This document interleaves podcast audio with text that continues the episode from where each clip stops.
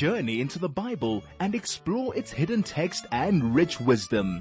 Join Aidel Kazilsky Mondays at 1 p.m. for the trip of a lifetime.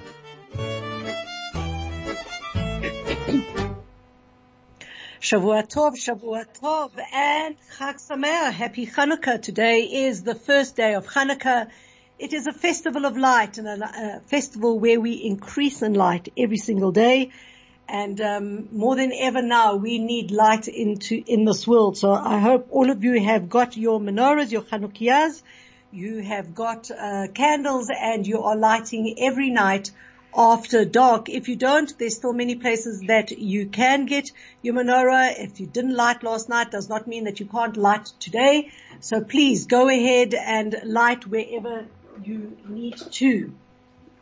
We are, in the meantime, going to be tripping around the um, the the Bible, and we are going to be looking into Genesis chapter 35 we left last week on the fact that Yaakov um, came back and God said to him once he was saved from Shechem that he should uh, put up a an altar and he should fulfill all the vows that he was ready to getting ready to be uh, to, to, to do because he was back in the land of Israel and one of the things that we learned sadly last time was that in fact um, Devorah, the, the faithful maidservant of uh, of his mother, Rivka passed away. And in addition, in the Midrash, we're told that sadly, Rivka also passes away and that Yaakov takes pause in order to uh, mourn them both. And sadly, his, his, his, his, his, uh, his fate has it that he is going to cry once more now because he is also going to be experiencing the passing of his wife, Rachel.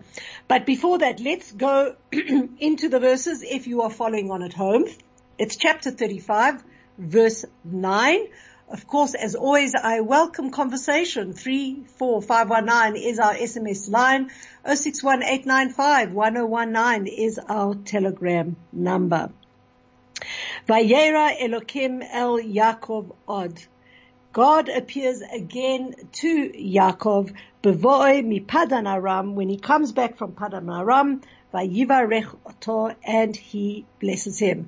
So why is it saying that God appeared again to Yaakov? Because he appeared to Yaakov um, when he was leaving um, for Padan Aram, when he was going to Haran, he was going to uh, Uncle Lavan, um, as a as as a fugitive because his brother Esav was wanting to kill him. So now he, it's in reverse. He's come back and he has survived the trials and tribulations of exile. excuse me, and now he is he's coming back. And it says regarding Yaakov, we can apply the verse that we see in Deuteronomy, Baruch atah b'voecha, Baruch atah b'tzetzecha. Blessed are you when you come, and blessed are you when you go out. So he got blessed on both occasions. And Hashem says to him, um, this is going, this fact that I'm blessing you now as I blessed you when you left is a sign. You remember we've said many, many times that ma'aseh avot siman lebanim, whatever we are learning in the Torah is a prophecy. It is a sign that it will be for um, future descendants. So God said, just as I have blessed you when you left and blessed you when you come back, let it also be a sign that I will appear to you when you go down to Egypt, and you will also be blessed far beyond Abraham and Yitzchak, because my name is associated with you. Now, we can also ask the question, why did uh, Yaakov bless?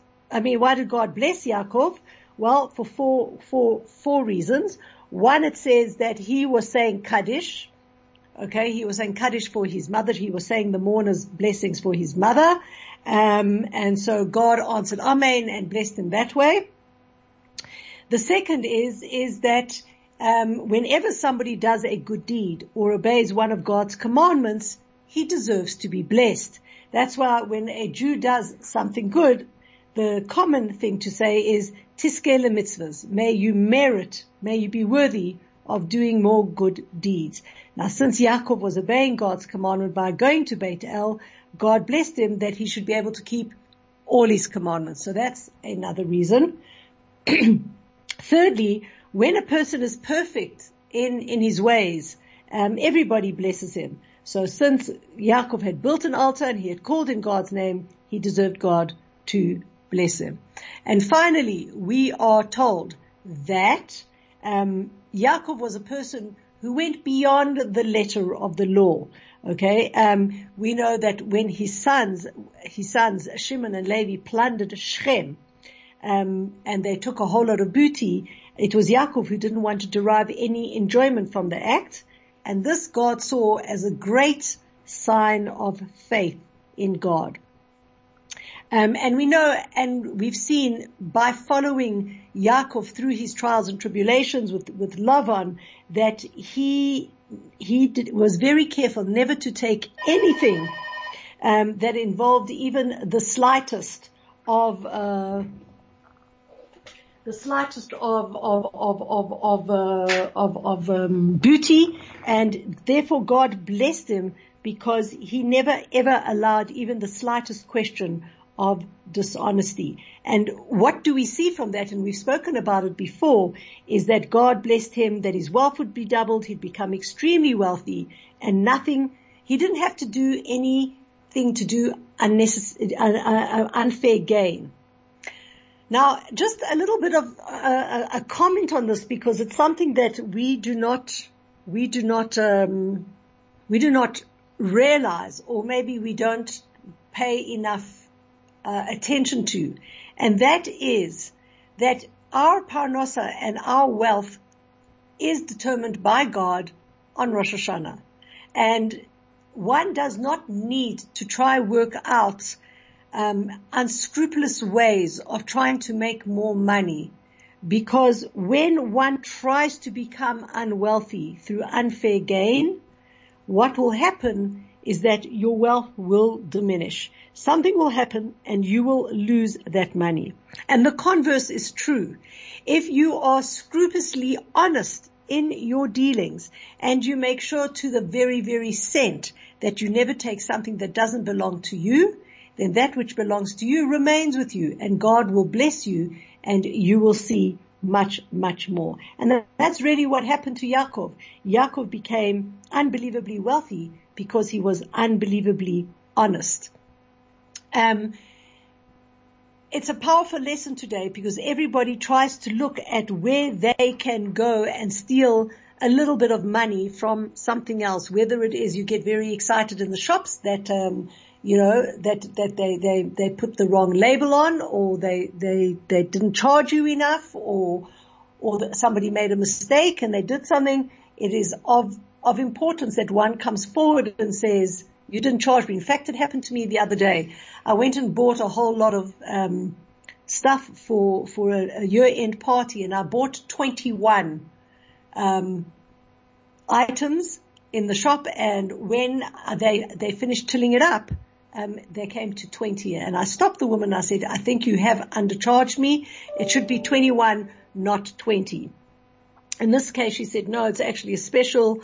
I don't know. There was some, I don't know, Black Friday special that was happening that, that, that allowed me to, but one needs to be scrupulous to that point in time.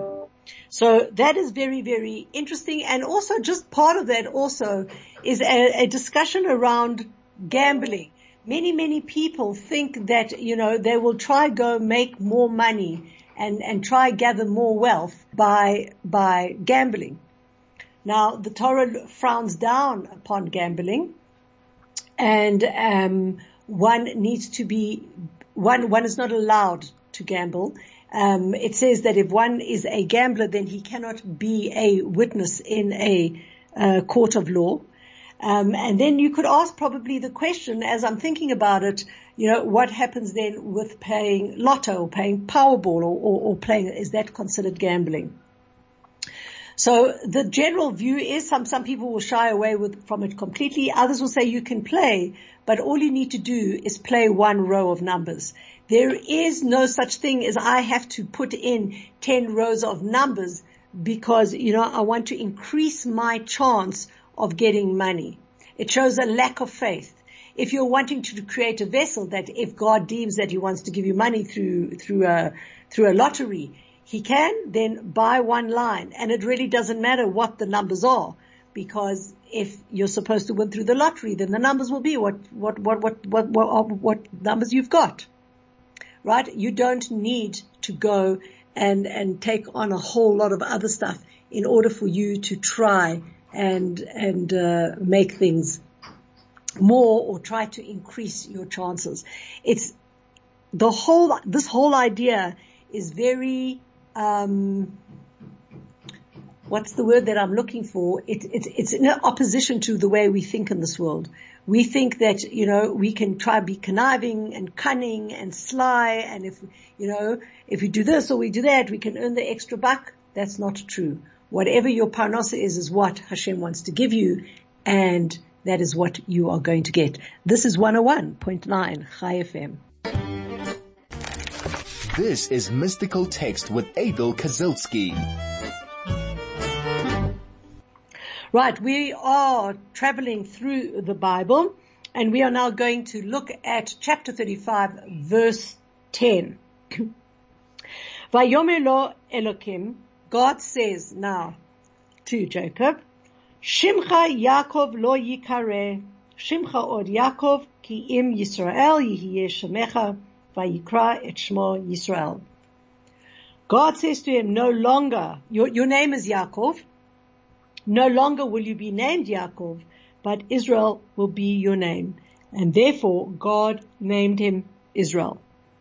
Now we know that the angel Michael revealed himself at Beit El and he told him, um, Yaakov to change his name to Yisrael. Now one can wonder why, why this name change? And even when his name gets changed, we find that the name Yaakov is still used, even in the coming chapters. And now, and even God himself calls him Yaakov. So what is this all about? Your name is Yaakov. You will no longer be called Yaakov. Yisrael will be your name, and he's named him Israel. So, the first expression, your name is Yaakov, when we look at it, is, is pretty redundant. We all know, know that his name is Yaakov. Okay? So what was God really saying? What God was really saying is, your name is still Yaakov. It's not being taken away from you. From now on, your name will not only be Yaakov, but Israel will also be your name. And you'll take advantage of both names. First, na- first Israel, and then Yaakov. Another opinion um, holds that he toggled between the names. When he was in the Holy Land, when he was living in the land of Israel, he was called Israel. When he was elsewhere, he was called Yaakov. And others say that when he was in other lands, he sometimes was called Yaakov, Yaakov, sometimes he was called Israel, but um, his main name there was Yaakov. So now let's just talk a little bit about our Hebrew names and um, why people go through name changes and what what what is what you know what is the whole idea behind it. Well, firstly, we can see that in history, not prior to Yaakov, Yaakov wasn't the first guy to have his name changed. We see that his grandfather Abraham had his name changed. If you recall, Abraham's name was Avram and so was his wife's name, Sarai. And then God changed their names to Avraham and Sarah. So now let's just look at Avraham. Av, Avram means Av Aram. The, he was the master of the people of Aram. So at the point when Abraham was called Avram, he only had influence extending to his neighbors. He didn't have any children to be his spiritual heirs. When God changed from Avram to Avraham, here now Avraham means Avhamon, that he would be a father of a multitude of uh, nations. So Avram transitioned to Abraham. and he tran- transitioned from a father of the neighbors, so to speak, to the father of multitudes. And here, in addition, we also see with Avraham that changing his name changed his destiny. The same thing was true of Sarah. Sarah was Sarai. Once we changed her name to Sarah, then what happened was that her destiny was changed and even though her mazel had said that she would be childless, that changed and she landed up having Yitzchak. She landed up having a child. So generally one changes one's name by either adding in um, something or alternatively by by adding in an extra name to change one's mazel.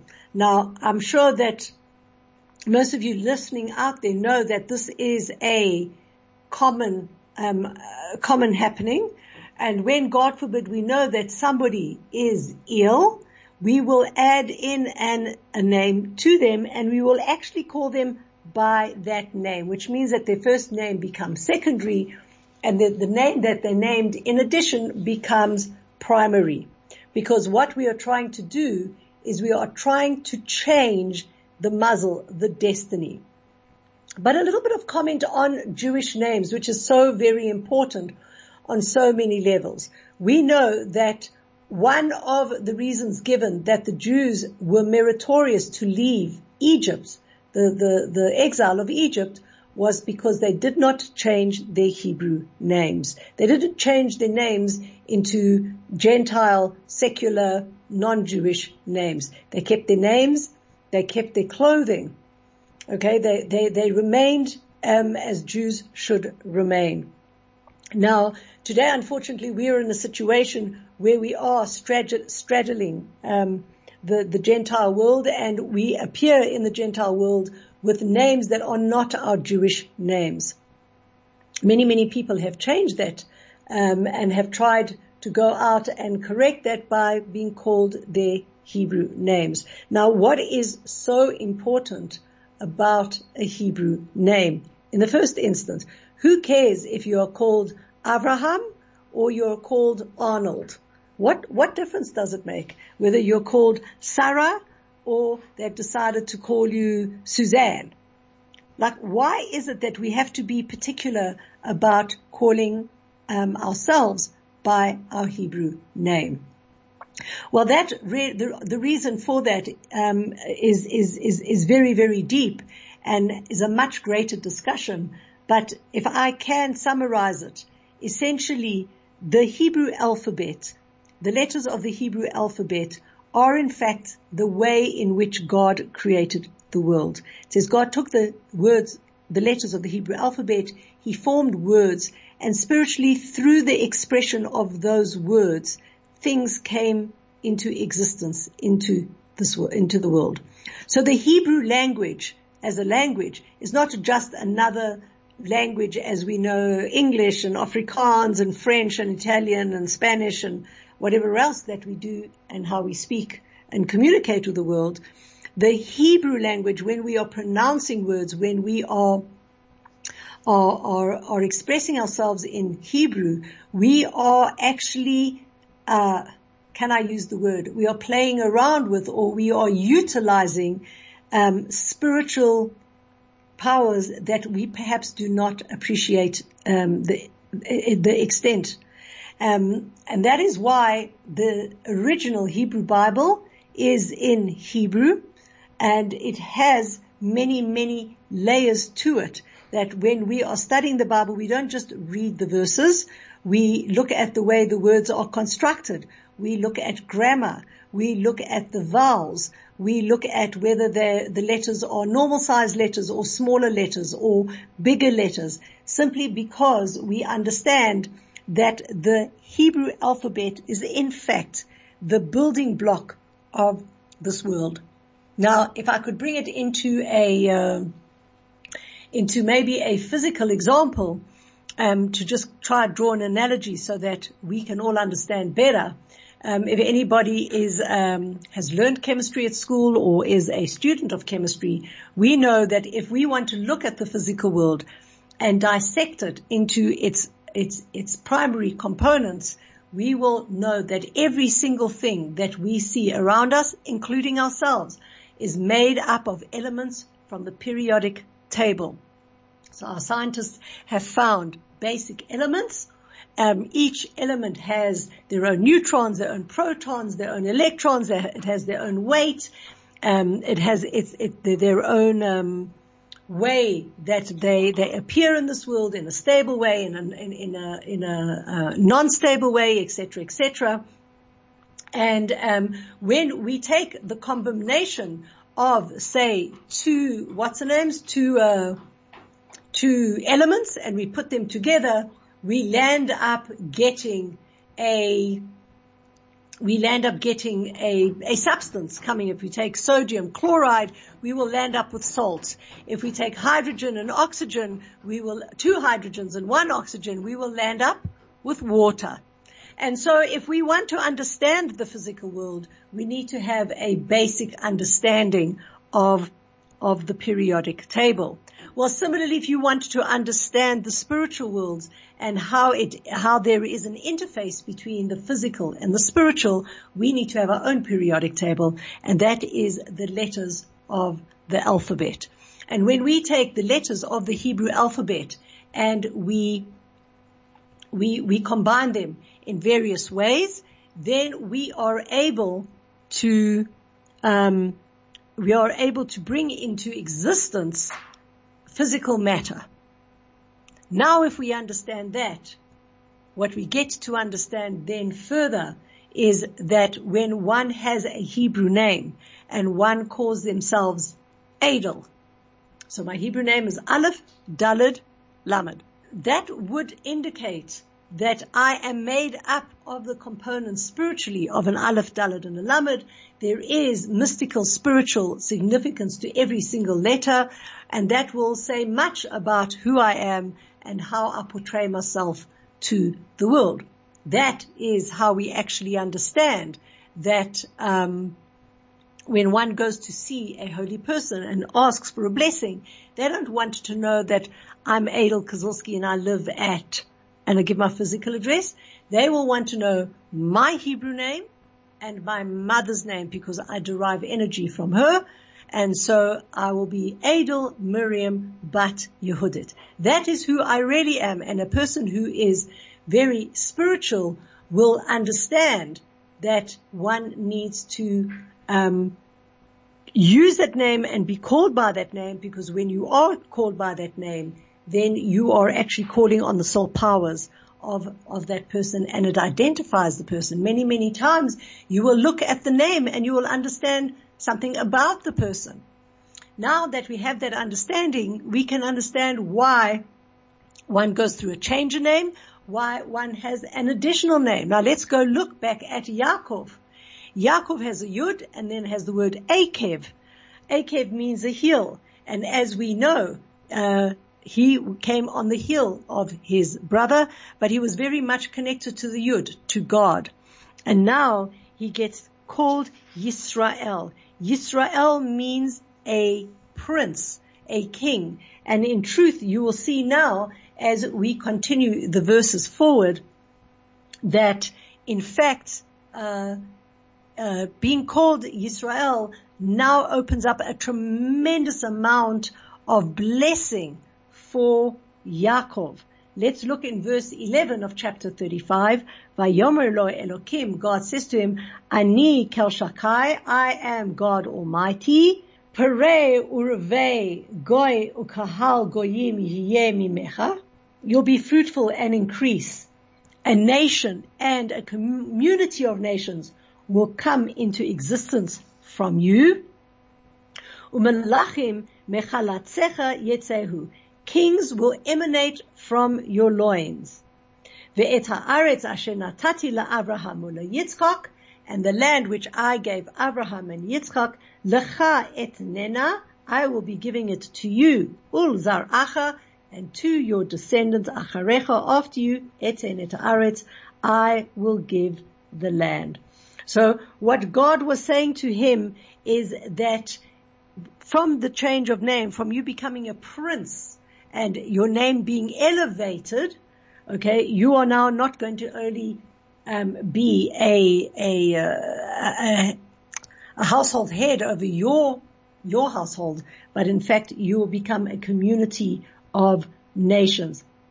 And here there is the prophecy that Benjamin, which is still to be born now, um, was is, going to be born in the next couple of uh, verses. But Benjamin, the, the, the, the, one son, has not yet given uh, g- g- uh, been had had kids, and also from Yosef, Yosef, his son, will actually give birth to Manasseh and Ephraim, and each of them will become a separate tribe. We know from Benjamin, from Benjamin, um, we got the first kings of Israel, Shaul. Um, now, we are told in the Midrash that all of this was happening when Rachel was already pregnant with Benjamin. Just to get it into historic context, Yaakov had spent 24 months on his journey, 18 months in Sukkot, six months in Beit El, and you will see that Benjamin will be born as soon as they leave Beit El on their way to a city called Ephrat. So since Rachel was already pregnant with Benjamin for at least seven months, and this prophecy occurred in Beit El, um, this is how we prove that in fact she she she was pregnant with him. Vayal me'elav Elokim b'makom asher diber. God went up then and left him in the place that he had spoken. Vayetzev Yaakov matzeva b'makom asher diber ito matzevet even. Yaakov then set up a monument in the place that God had spoken to him. Um, he set up a monument stone. Vayasech alecha nesech. He offered a libation on it and vayitzok alecha shemen, and he poured oil on it. Vayikra Yaakov et Shema makom asher diber ito sham Elokim Beit And um, he then caused this place where God had come to speak to him, he called it Beit El. We do have a city called Beit El today in Israel. If you want to know exactly geographically where all of this is happening and what I am telling you, then you can look it up um, just search up Beit El, search up uh, Efrat, um, search up Beit Lechem, and you'll see that they're all in the same vicinity, and you will get a better understanding of where Yaakov was physically in the land of Israel. And just before we go to the break, let's just talk about that he, he, he poured a libation. What type of libation did he pour? Well, in order to, to consecrate the place, it says that there were libations of water and wine, and the water libation um, was a sign that in the future his descendants would bring a water offering on Sukkot. He also poured oil on to it. And just a very quick thing, there's a difference, an important difference between a mizbeach, which is an altar, and a matzeva, which is a monument. A monument, a matzeva, is a monolith. It consists of one large stone. It cannot be used for sacrifice. It can only be used for libation offerings like wine, uh, water, and oil. An altar, a mizbeach, on the other hand, is made up of many stones, um, and you can bring a sacrifice on it. But nevertheless, here is where Yaakov fulfills his vow to thank Hashem for saving him from his trials and tribulations um, that that that he went through while he spent time with Lavan. He he also separates a tithe of his possessions. He gives it to the needy, and he's ready to move on. This is 101.9 Chai FM. This is Mystical Text with Aidel Kazilsky. We're going to come to a sad part now, and this is now sadly the, the passing of Yaakov's favorite wife, Rachel. We're on verse 16 of chapter 35. Vayisumi Beit El. They traveled from Beit El, od kivrata aretz lavo Ephrata. They were some distance away from Ephrat. Vateled Rachel. Rachel gives birth. Vatakash bildata. And her labor was extremely difficult. Vayehi, and it was, Bahakshota Bildada, when her labor was at the worst, Vatomela Hamiyaledet, the uh, midwife said to her, Al tiri, do not be afraid, ki gam ze lach ben. This one will also be a son for you. Vayehi, and it was, but Seit nafsha, when her, as she was dying, ki meita, okay, and as she was breathing her last, Vatikra Shmo Ben Oni, she called this child Ben Oni, my, my son of my sorrow. V'aviv Karalo Binyamin, but his father called him Binyamin. What's going on here? So as we've said before, when we were looking at the, the birthing of the other sons, through uh, Leah and uh, Zilpah and Bilhah, that each son was born with a twin sister, with the exception of Joseph, who was born alone. Now, what was actually happening here was that Rachel was now giving birth to triplets, one son and two daughters. And that's why it seems strange, but the, the, um, the Torah goes and says that the, the, the, um, birthing, the midwife says, don't be afraid, this one will also be a son. Why? Because it was customary for the midwives of that era not to tell a mother whether she had a son or daughter until she had recovered from delivery. Um, they didn't want, you know, women while they were birthing to get all upset they, they were birthing the wrong kid or whatever it was. So what happened was, in this circumstance, was that Rachel first gave birth to two girls. And the midwife um, lied to her and told her that the second delivery was a boy because she did not want her to feel bad that she had delivered two girls, one after the other. Um, and she could see that Rachel was struggling and probably wouldn't make it. So she said, this one, don't worry, this one will be a boy, even though she does deliver a boy.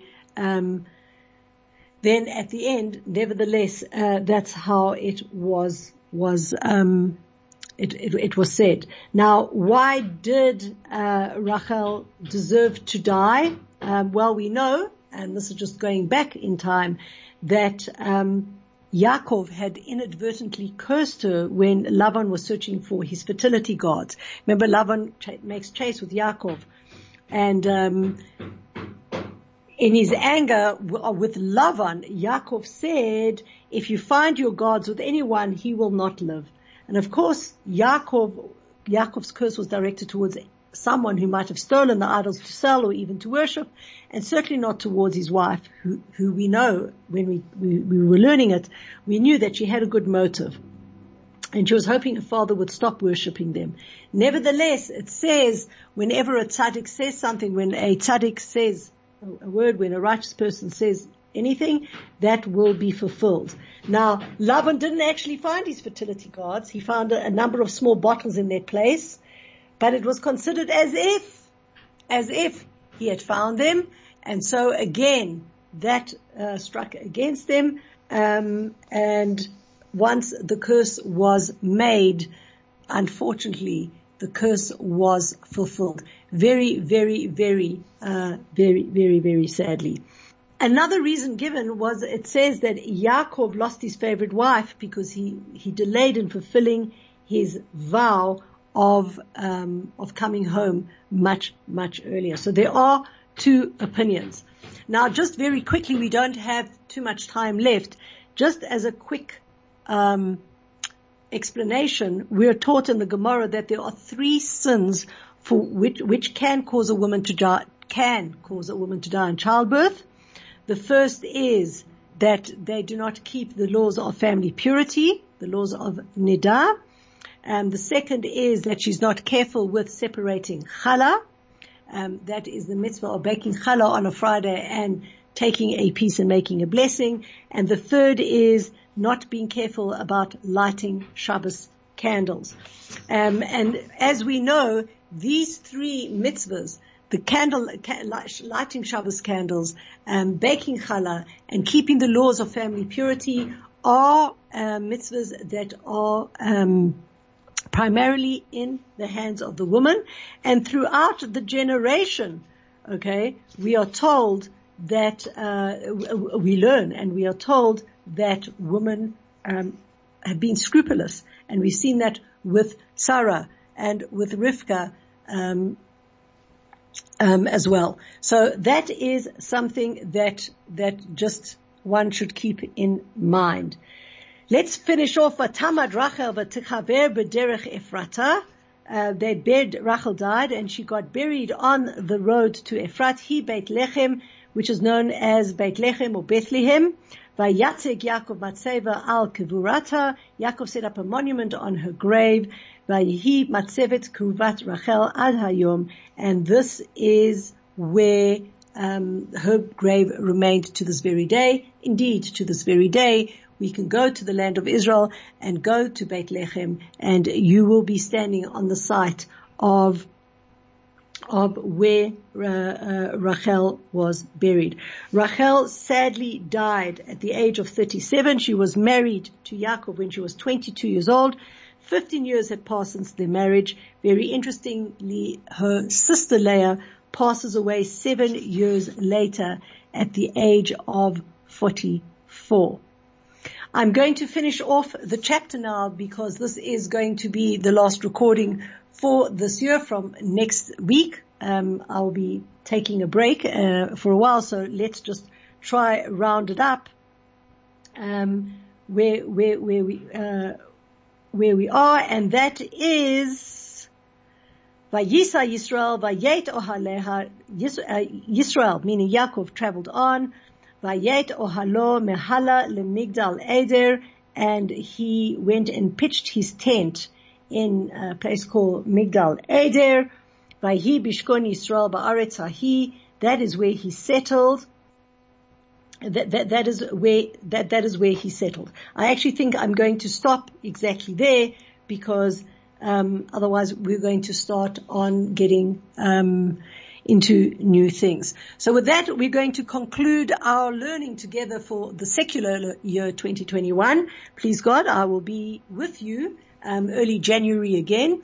In the meantime, an encouragement for everybody out there to light Hanukkah menorah. It has a tremendous benefit to the world, um, and just like we've just learned that a woman lights her Shabbos candles um, in her home to illuminate her home and illuminate her children and her husband and her family we also light Hanukkah menorah so that we can illuminate to the outside. It's a very, very easy mitzvah. It's a delightful one. It's a happy one. And together with that, hey, you can throw in some donuts and some potato latkes and have fun with the family. Of course, in a safe space. We do have to worry about um, uh, COVID around us, so stay safe about it. But go out and uh, light the, the Hanukkah candle. So a Chag Sameach to everybody, a Shavua Tov, and I will see you on the other side of 2021.